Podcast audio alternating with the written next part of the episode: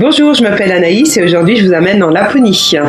Bonjour à toutes et à tous, je suis Clémence et je suis ravie de vous accueillir dans ce cockpit en toute intimité pour parler voyage à travers le monde.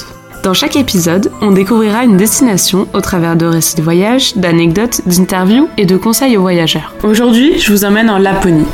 Du blanc à perte de vue, des aurores boréales qui dansent dans le ciel, quelques rennes qui broutent des sapins ou encore des chalets lumineux fumants. Ça vous fait penser à la magie de Noël? Eh bien ça tombe bien, car c'est là-bas que vous trouverez le village du Père Noël. La Laponie est la région la plus au nord de la Finlande et elle est connue pour ses incroyables phénomènes lumineux, le soleil de minuit en été, les aurores boréales en hiver, pour ses vastes espaces naturels arctiques avec du blanc à perte de vue ou encore pour ses traditions ancestrales. Anaïs, conseillère de voyage chez Selectour, est franco-finlandaise et elle nous emmène à la découverte de cette destination féerique.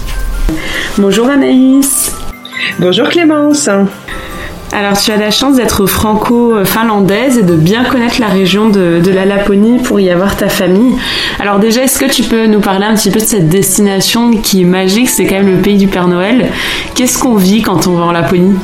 Qui n'a pas euh, un jour rêvé de séjourner en Laponie finlandaise? La Laponie, ça a vraiment quelque chose de magique. C'est les grandes étendues de forêt enneigées, tout de blanc immaculé, où on a envie de se balader et de contempler la nature qui règne et le calme surtout. Déjà, il y a les rennes du Père Noël qu'on peut découvrir. Alors, vous avez soit des rennes dans des fermes ou des rennes sauvages qui courent dans la nature. Vous pouvez apercevoir des ours bruns, des lynx de Laponie et des hiboux de Laponie. Donc c'est vraiment une euh, vraie nature préservée. D'accord. Et euh, est-ce que tu peux nous parler un petit peu de la culture finlandaise?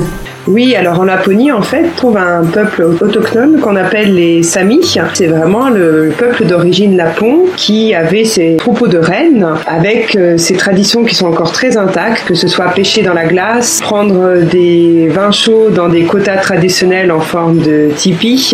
Ils ont leur propre langue qui est le Sami et leurs propres écoles, leur langue. Ils sont vraiment reconnus comme étant un peuple à part entière dans la Laponie. Alors c'est vrai que c'est une destination un peu particulière qu'on ne visite pas comme n'importe quelle autre. Euh, tu me disais notamment que tu conseilles de séjourner dans un endroit et ensuite de rayonner autour de cette ville euh, avec une multitude d'activités qui sont possibles de faire. Déjà, est-ce que tu peux nous parler un peu des, des trois grandes villes dans lesquelles il est possible euh, de se rendre? Oui, bien sûr Clémence. Alors, la Laponie, il y en a pour toutes les envies. Euh, si vous voulez voir le village du Père Noël, le village authentique avec sa poste et ses petites boutiques euh, traditionnelles, il faut se rendre à Rovaniemi. C'est l'accès le plus connu. Si vous voulez par contre avoir une ambiance un peu plus branchée, faire du ski de piste, je vous conseille d'arriver sur Kittila. Et là, vous pouvez séjourner dans la station de Lévis, qui est un petit peu comme le Courchevel local. Si vous voulez quelque chose d'un peu plus authentique et familial, je vous conseille d'arriver sur Ivalo. C'est un petit village bordé par une rivière et un immense lac qui a des grandes étendues de forêt de pins.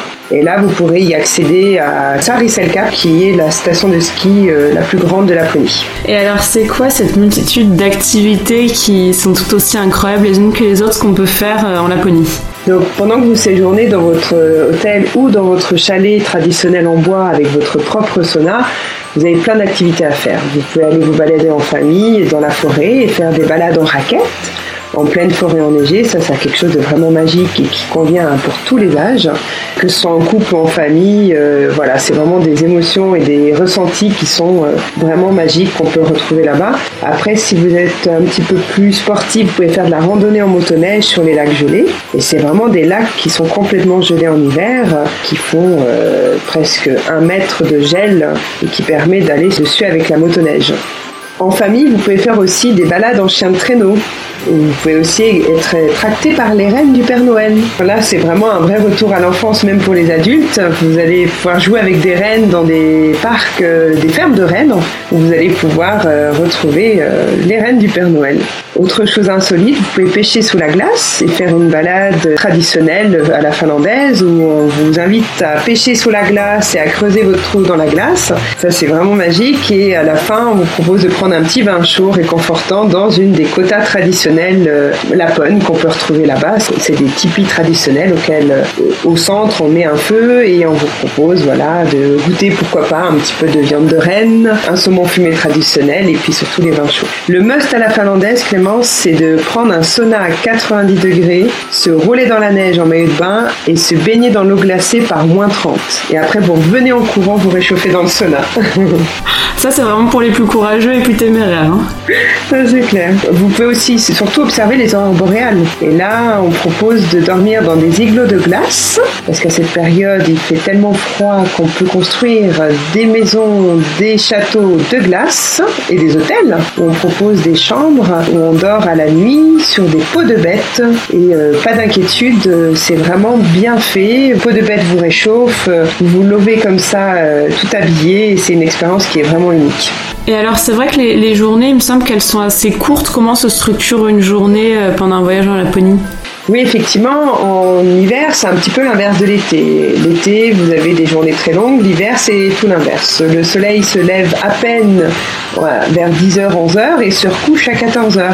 Alors, il ne faut pas avoir peur de cela parce que tout est immaculé de blanc, ce qui donne une certaine luminosité naturelle et du coup, on arrive quand même à s'y repérer, à y voir quelque chose. Donc, bah, le matin, traditionnellement, on commence par un bon petit déjeuner très copieux avec du sucré et beaucoup de salé. Ça, on peut manger du hareng, des boulettes de viande, du fromage dès le matin. Et ensuite, après avoir pris un bon petit déjeuner de compète, on sort à l'extérieur alors soit on va directement faire son activité qui est prévue et ensuite on peut se balader dans la forêt euh, en famille. Alors pas d'inquiétude, les sentiers sont très bien balisés autour des lacs et avec chance on peut observer les aurores boréales euh, à la nuit tombée complète quand il n'y a plus du tout de pollution lumineuse. Ça, ça doit vraiment être complètement incroyable de voir ces lumières bleues danser dans le ciel.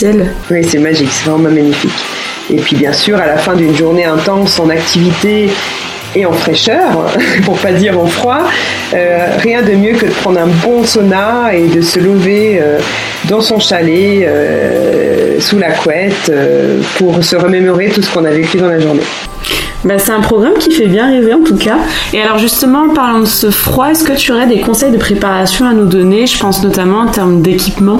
Alors, au niveau vestimentaire, je conseille ni plus ni moins de prendre sa tenue comme si on allait à la montagne, donc sa tenue de ski. Euh, on oublie le look fashion, la parisienne, on oublie les baskets pour se rendre à Laponie, on sort ses grosses moon boots, euh, des tenues techniques, du polaire, euh, des soupules, et lorsque vous ferez des activités en extérieur, on vous prêtera un équipement complet prévu pour les températures à moins 40, qui est composé d'une combinaison de grosses chaussures, d'une cagoule et de grosses moufles que vous allez mettre par-dessus vos gants. Donc pas d'inquiétude là-dessus, pas besoin d'investir euh, trop avant de partir en Laponie, vous prenez tout simplement vos habits de ski. Et quelle est la durée de voyage idéale que tu recommandes et la meilleure période pour euh, en profiter au maximum? Oui, alors en termes de durée, moi je dirais entre 5 et 7 jours en fonction des formules qui existent, si c'est pendant les fêtes ou après les fêtes. Alors euh, il y a des vols directs au départ de Paris et de plusieurs villes de France, ou les destinations dont je vous ai parlé tout à l'heure. Au niveau de la période, la meilleure période pour moi, c'est de novembre à mars. Pourquoi novembre à mars? C'est la période où vous êtes sûr de trouver une neige bien épaisse. Écoute, moi, c'est vraiment un voyage qui me fait rêver. Tu m'as encore plus convaincu d'y aller. Quel serait ton mot de la fin pour finir de nous convaincre d'aller en Laponie au moins une fois dans notre vie? Alors pour moi, euh, la Laponie, c'est vraiment le voyage d'une vie. C'est une expérience unique et inoubliable que vous pouvez faire en famille ou en couple. Euh, ça permet vraiment de renouer avec une nature qui est complètement préservée et loin du tourisme de masse. Ça permet une introspection, de sortir un peu du stress quotidien du travail. Pour moi, la, la Laponie, c'est un petit peu comme le tempérament des Finlandais c'est deux extrêmes. D'un côté, on a moins 40 dehors, plus 90 dans le sauna.